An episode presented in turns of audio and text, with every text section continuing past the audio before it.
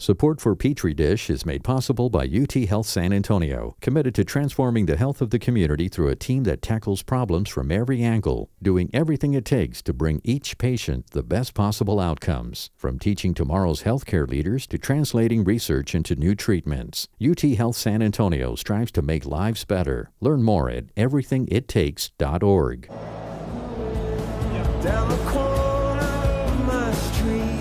Please take your seats. Our program will begin in one minute. At the end of September of this year, the hottest ticket in town for scientists and researchers from around the world with an interest in genetics was to this auditorium in the Manchester Grand Hyatt in San Diego to hear some hotly anticipated news. And it was unveiled with all the drama you might expect from this type of industry event. Today, humanity is facing more challenges than ever heart disease, cancer, global pandemics. These are challenges we can overcome, but we need to unlock the full power of the genome. We need to sequence hundreds of millions of genomes to understand the full breadth of genomic variation and to identify disease causing variants. Only then can we impact the leading causes of death? We need to impact the leading causes of death. That's a big promise. Sequencing hundreds of millions of genomes?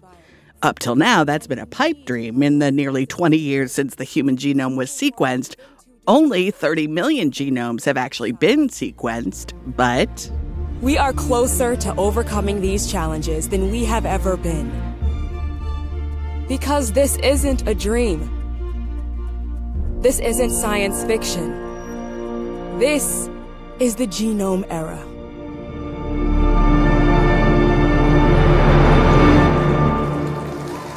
A man named Francis deSouza stands next to the machine that he hopes will launch this genome era. I'm thrilled to bring you the most innovative sequencing platform ever developed the NovaSeq X series.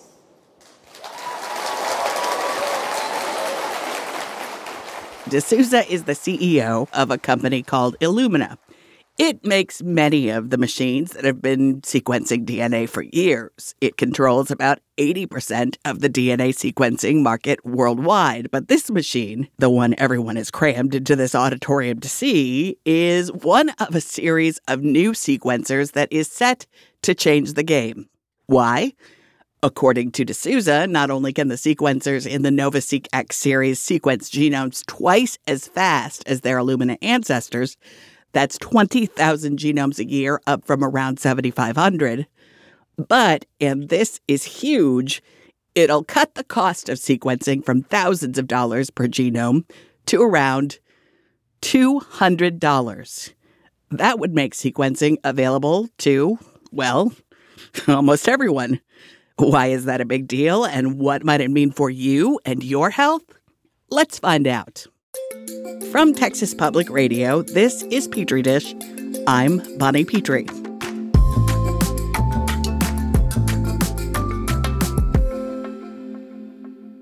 On March 23, 1997, an ad appeared in the Buffalo News, the daily newspaper in Buffalo, New York. This ad was looking for 20 volunteers who would be willing to participate in, quote, a very large international research effort. The goal of the effort?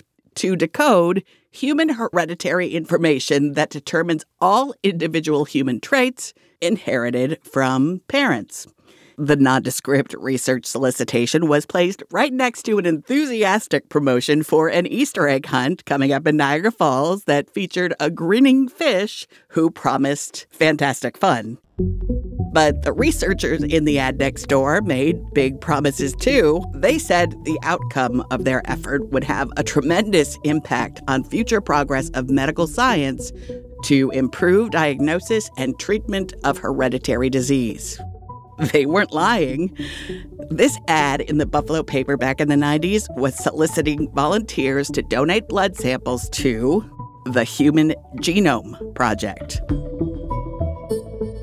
This international group of researchers was seeking to map human DNA, and by 2003, at a roughly estimated cost of $3 billion, it mostly did. It released the first ever sequence of the human genome. In the nearly 20 years since, this sequence has revolutionized our understanding of how diseases are caused, how to treat them, and how the environment and heredity work together to create our unique, individual biology. It's a lot and it can all be very confusing. But since I think having a basic understanding of this stuff is not only essential to understanding the medical revolutions of the past, but the multiple medical revolutions right now on our doorstep, for a lot of us, I think we have to first get a bit remedial. That includes me, so I did what I do. I went and found us an expert to talk with. His name is Sean Vargas, and he is the manager of a lab called the Genomics Core at the University of Texas at San Antonio. I've been to a lot of labs over my career, and they all have this sort of lived in, worked in feel. They're not really what you would expect from the movies. The UTSA Genomics Core is no different. It has various machines and slides and microscopes and other tools scattered on rows of countertops throughout the room but the work they do here is as cutting edge as you can get. So, before we get to our human genome sequencing lesson, I asked Vargas to tell me about UTSA's Genomics Core. The Genomics Core is a kind of fee for service facility. So, we maintain the instrumentation and we have the technical expertise on really focused on preparing RNA and DNA for DNA sequencing. And then some basic analysis on how to kind of take that raw sequencing information and turn it to something our researchers can use. Okay, we're in the right place if we want to understand the genome and sequencing and how researchers and ultimately our primary care physicians can use them to improve our health. So let's begin at the beginning, shall we? What is a genome? What is a genome? Um, so, so our body, right? Our body is made up of billions and billions and billions of cells, these tiny little microscopic things. Uh, at the heart of each cell is the nucleus. And in the nucleus, we have the blueprints to building a human. Those blueprints are what we call our genome. It is made up of a uh, particular molecule called DNA, deoxyribonucleic acid. Man, I haven't said the full name in a long time. um, but it is made up of four little molecules that repeat in unique patterns that we can decode as genes. These genes dictate things like the color of our hair, the color of our eyes, how tall we're going to be. Um, you know, are we going to be really, really athletic, or are we probably going to be more prone to book smarts? And while that is a probably oversimplification, the simplest mentality, it really is a blueprint to the how to build a person. And specifically, the DNA inside of you is different from the DNA inside of me, it's different from the DNA inside of our friends, our family, our parents, because it's unique to us. It's almost like a th- fingerprint. But this fingerprint is in is the heart of every single cell in, in our entire body. Vargas mentioned four molecules there, and I don't want to let that slip by without exploring it a little because it's really important. Your body is mm, kind of like a book, and the pages of that book are packed with letters. But you can't read the book because the alphabet of your genome is only four letters long A, C, T, and G.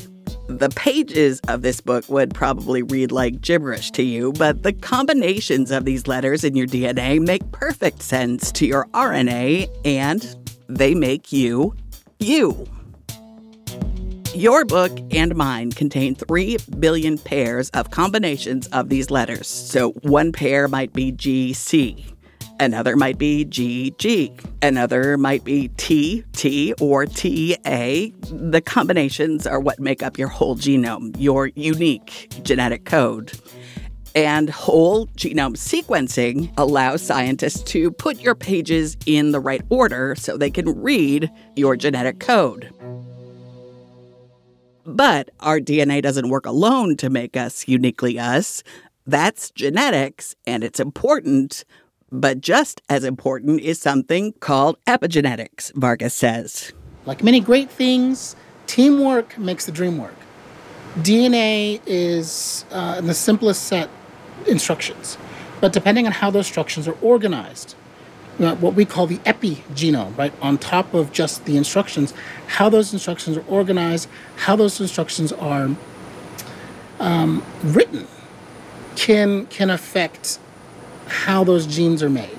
I consider it the the nurture of our nature. Our epigenome is essentially um, the way our DNA is is arranged three dimensionally inside our cells that kind of initiates genes to either be turned on or turned off, to be turned up all the way or turned down a little bit.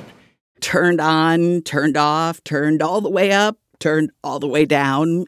Epigenetics is the study of what happens when a person with certain variants is exposed to external forces that change the way the gene expresses itself. So, what are variants? That's when those letters, G or T or A or C, are in a different combination than those in the Buffalo human reference sequence. The unexpected letter or combination of letters are variants, also called mutations.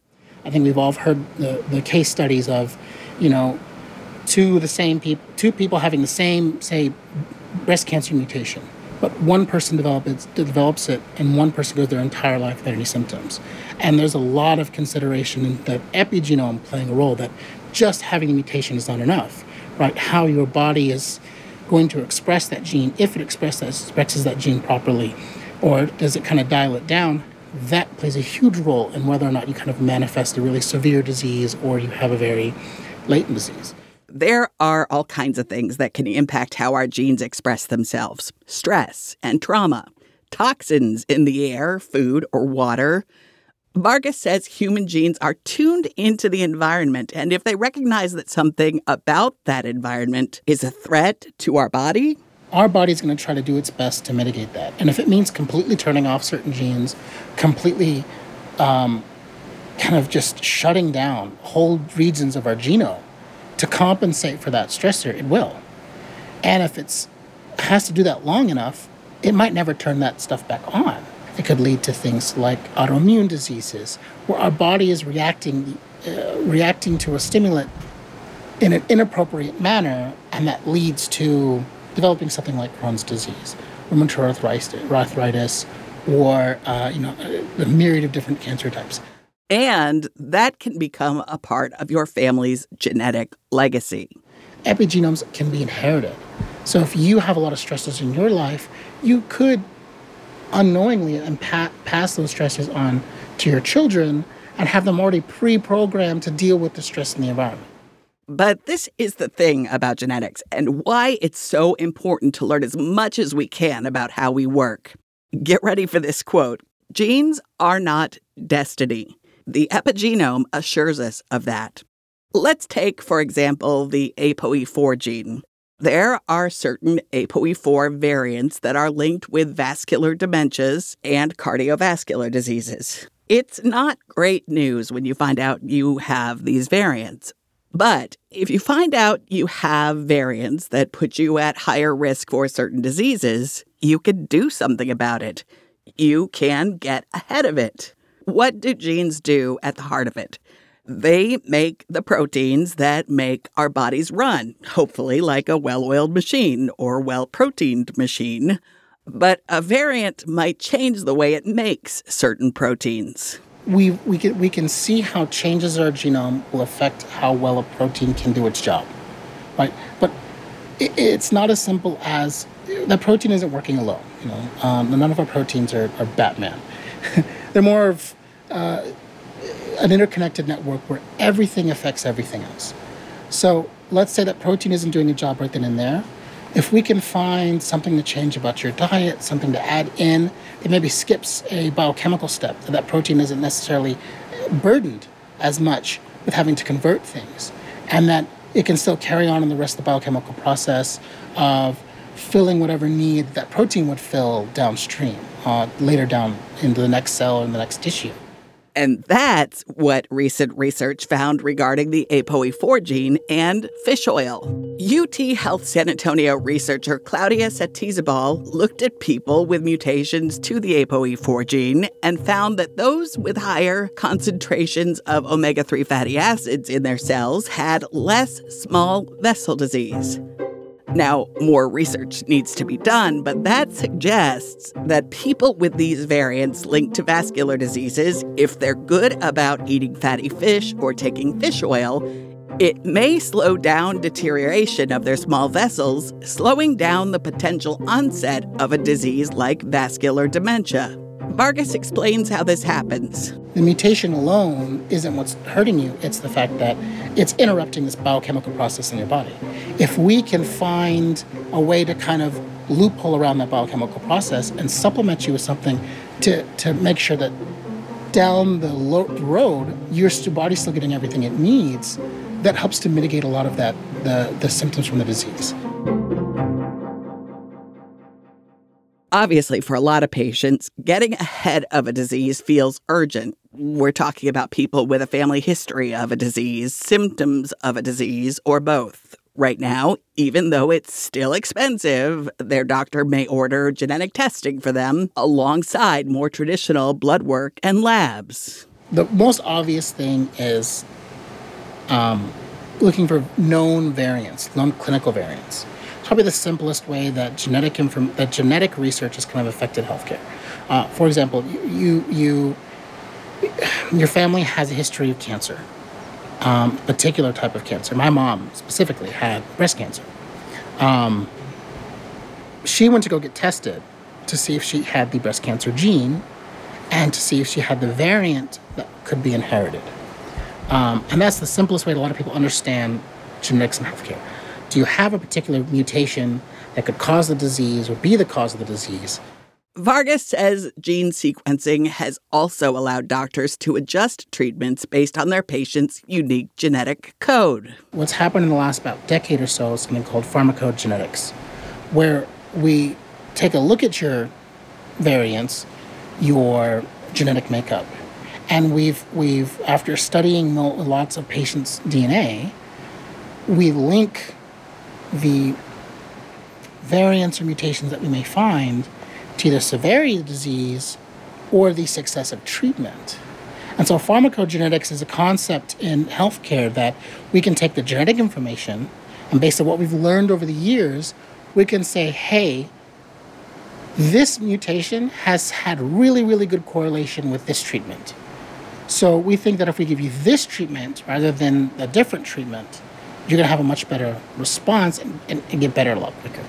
But access to sequencing is limited. Your doctor might only recommend single gene testing or testing of a cluster of genes linked to certain diseases if you have symptoms or family history.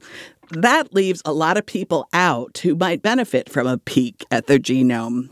Research has found that genetic screenings of up to 15% of people with no symptoms of disease found variants that indicated risk for a disease that could be treated or prevented if the patient knew about it.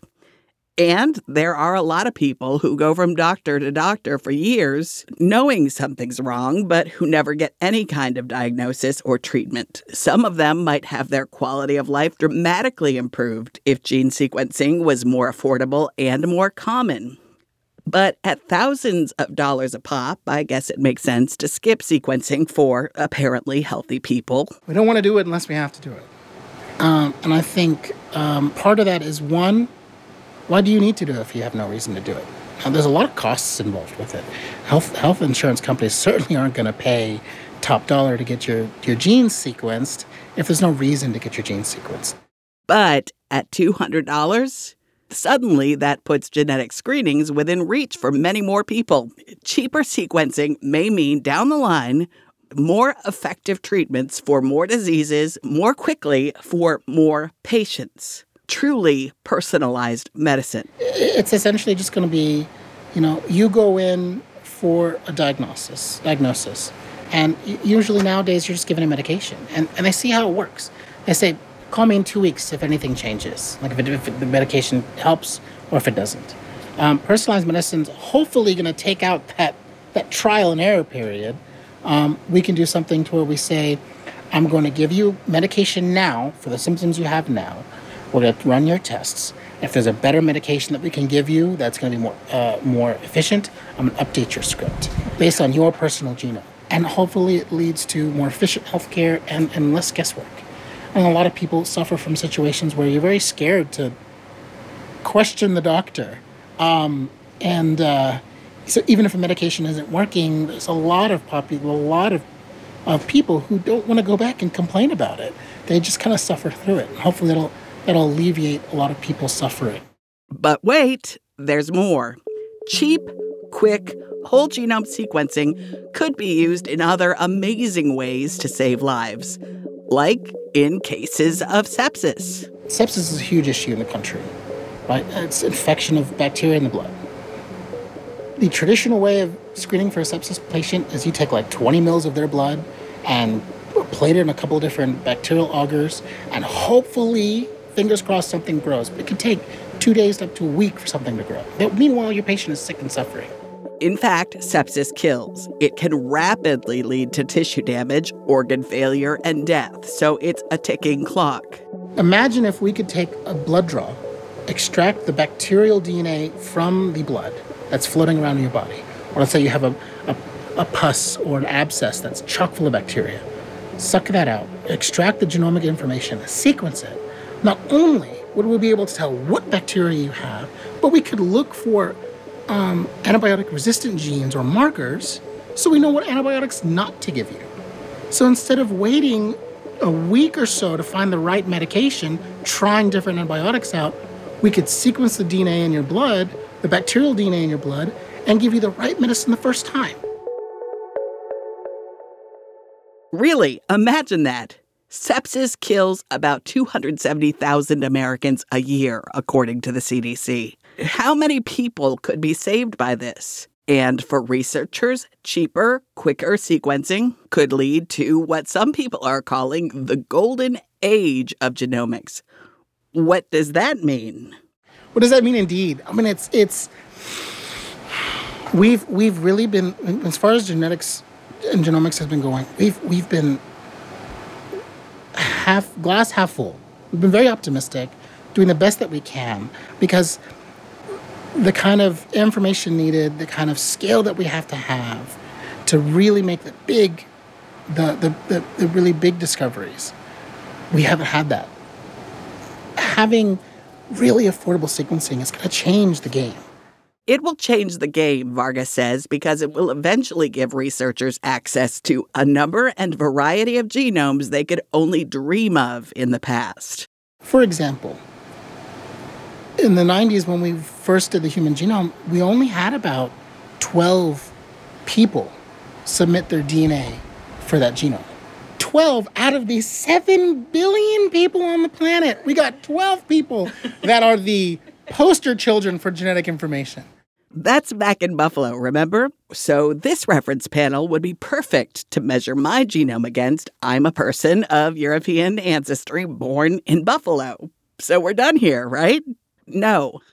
That leaves a whole lot of people out.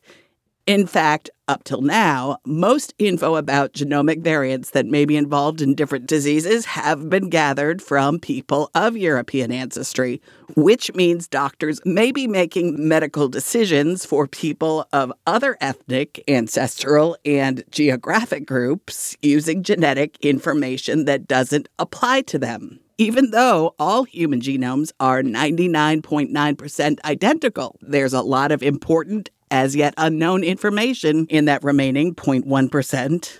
So the more and more that we add to this pool, the more diverse the pool gets, and the more that we can break up this pool based on heritage, right? Um, whether it's based on regional heritage, where you grew up and where you were born, versus based on your, your family's ethnicity, where they came from. We see different prognosis for different people. When we're talking about 100 to 200 dollars to sequence the human genome, we can now do well, what we're spending now in research, nearly a $1,000 per human genome, you can now increase the amount of sampling, increase the amount of people that you can screen tenfold. It's mind blowing. So I'm in San Antonio, and Vargas is in San Antonio, and UTSA's Genomics Core is in San Antonio. Let's imagine doctors and researchers in San Antonio start taking advantage of inexpensive sequencing.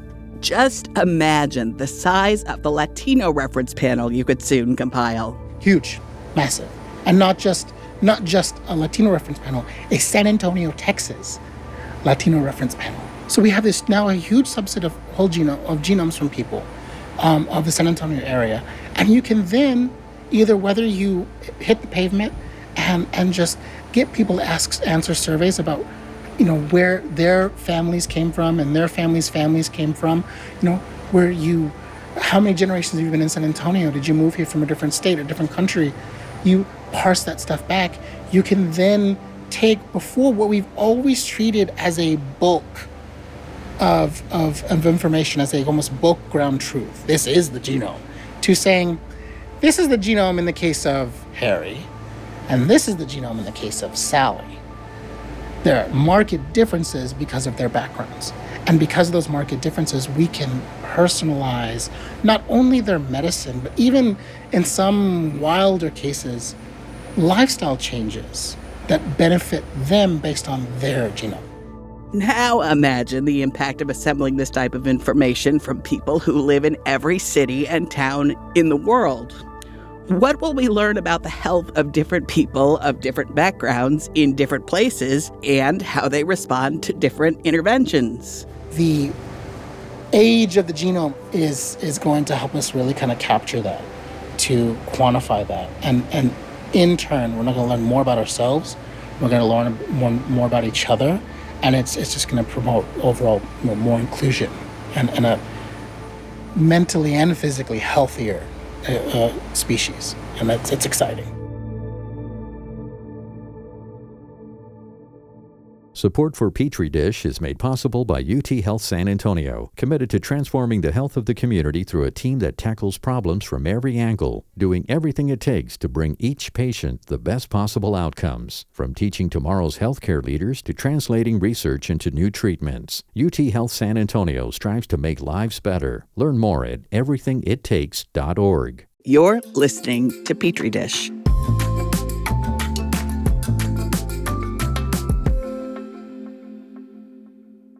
Vargas is admittedly extremely optimistic about the possibilities associated with genomics and the human race, but there are a lot of people who fear what could be done with information like this. After all, eugenics is a thing, and people with all kinds of nefarious intentions exist. Vargas says he understands that fear. The human condition always fears the worst, especially change, especially new information. Um, and in the sense that we're able to kind of codify each person, I, there, there, there could be a risk. But what I find, what I think is going to be interesting is that we're going to realize, in the specific sense of like people who believe in these pure bloodlines, that that doesn't exist anymore. That that we're going to start codifying the information and it might start to get bad press, but as we do more and more and we get more and more information, you're going to start to see there's there's no such thing as pure bloodlines. There's no such thing as as true nationalists that that you know their family's been here for X number of generations and they deserve to be the rulers of the land. Yes, it's it's. I think it's going to start to disappear, and I, and I think that's why that my statement earlier. The more we understand of how we're different, in truth, the more we're going to feel connected to one another.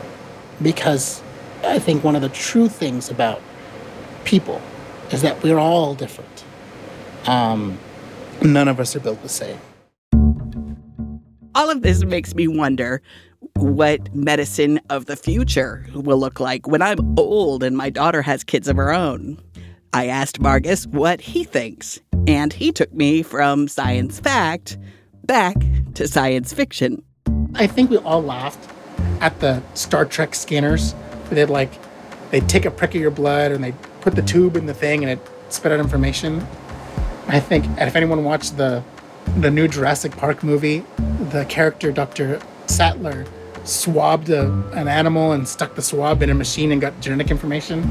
And we joke and it's like, ah, it's so outlandish. I don't think we're that far away from it. Um, I still think we're at the point where bulk the bulk of sequencing is going to be done in these specialized sequencing facilities that probably take samples from all over the nation. But 30, 40 years, who knows? You might have scanners where it takes a blood draw and it scans in about 30 minutes. It says, "Oh, you're positive for this particular this particular deficiency. We need to give you this." And done. And the way of traditional lab tests and, and, and hospital tests are just considered old school. I think it's it's wild how much change is coming. To be clear, every doctor's office and hospital and lab in the land won't have low cost sequencing available, even when Illumina starts shipping out the NovaSeq X next year or when its competitors develop and start selling alternatives. The actual sequencer is still around a million bucks. It's going to take some time for million dollar machines to make a difference.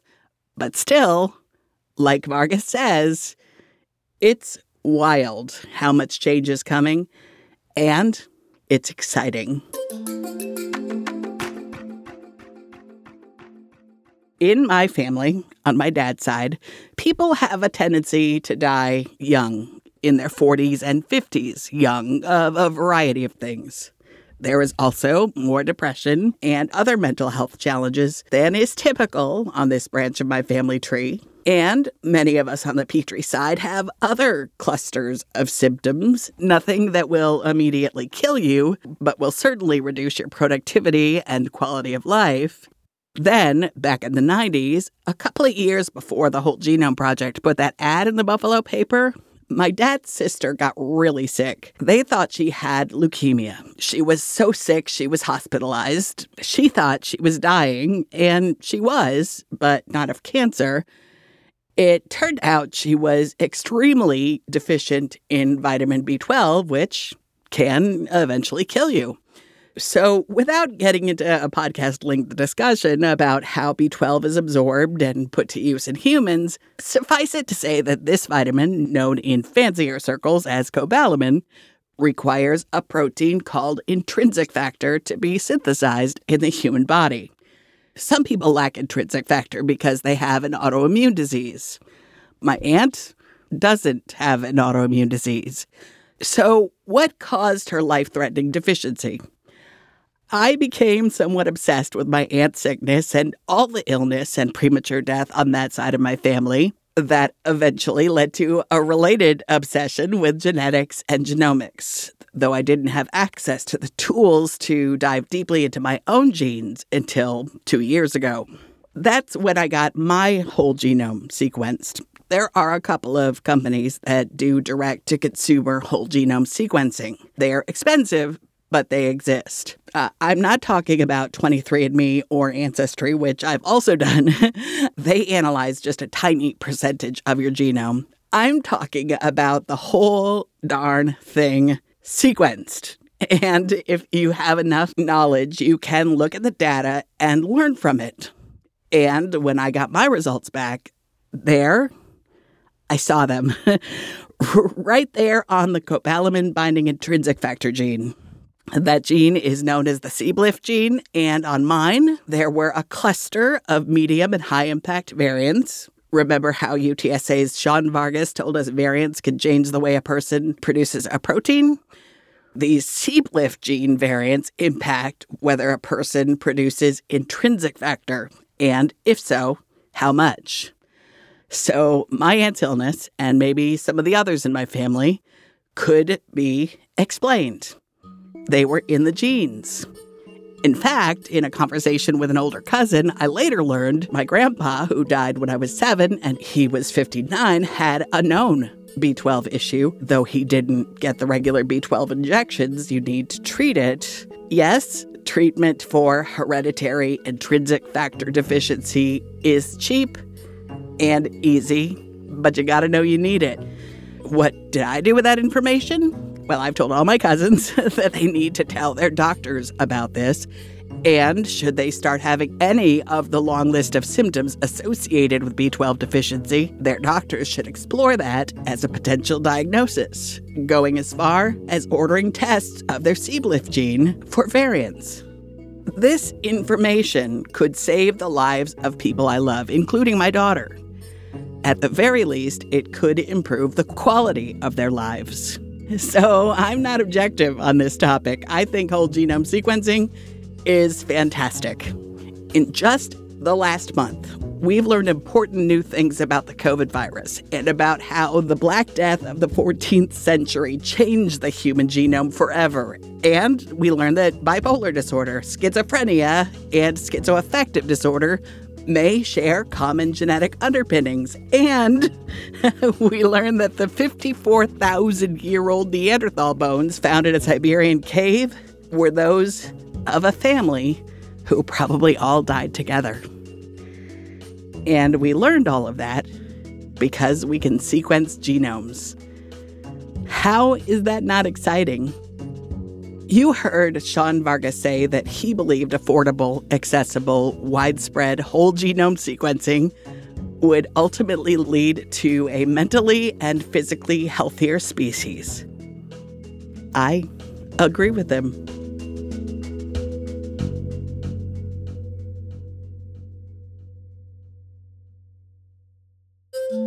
This episode of Petri Dish was produced by TPR News Director Dan Katz, Jacob Rosati, and me.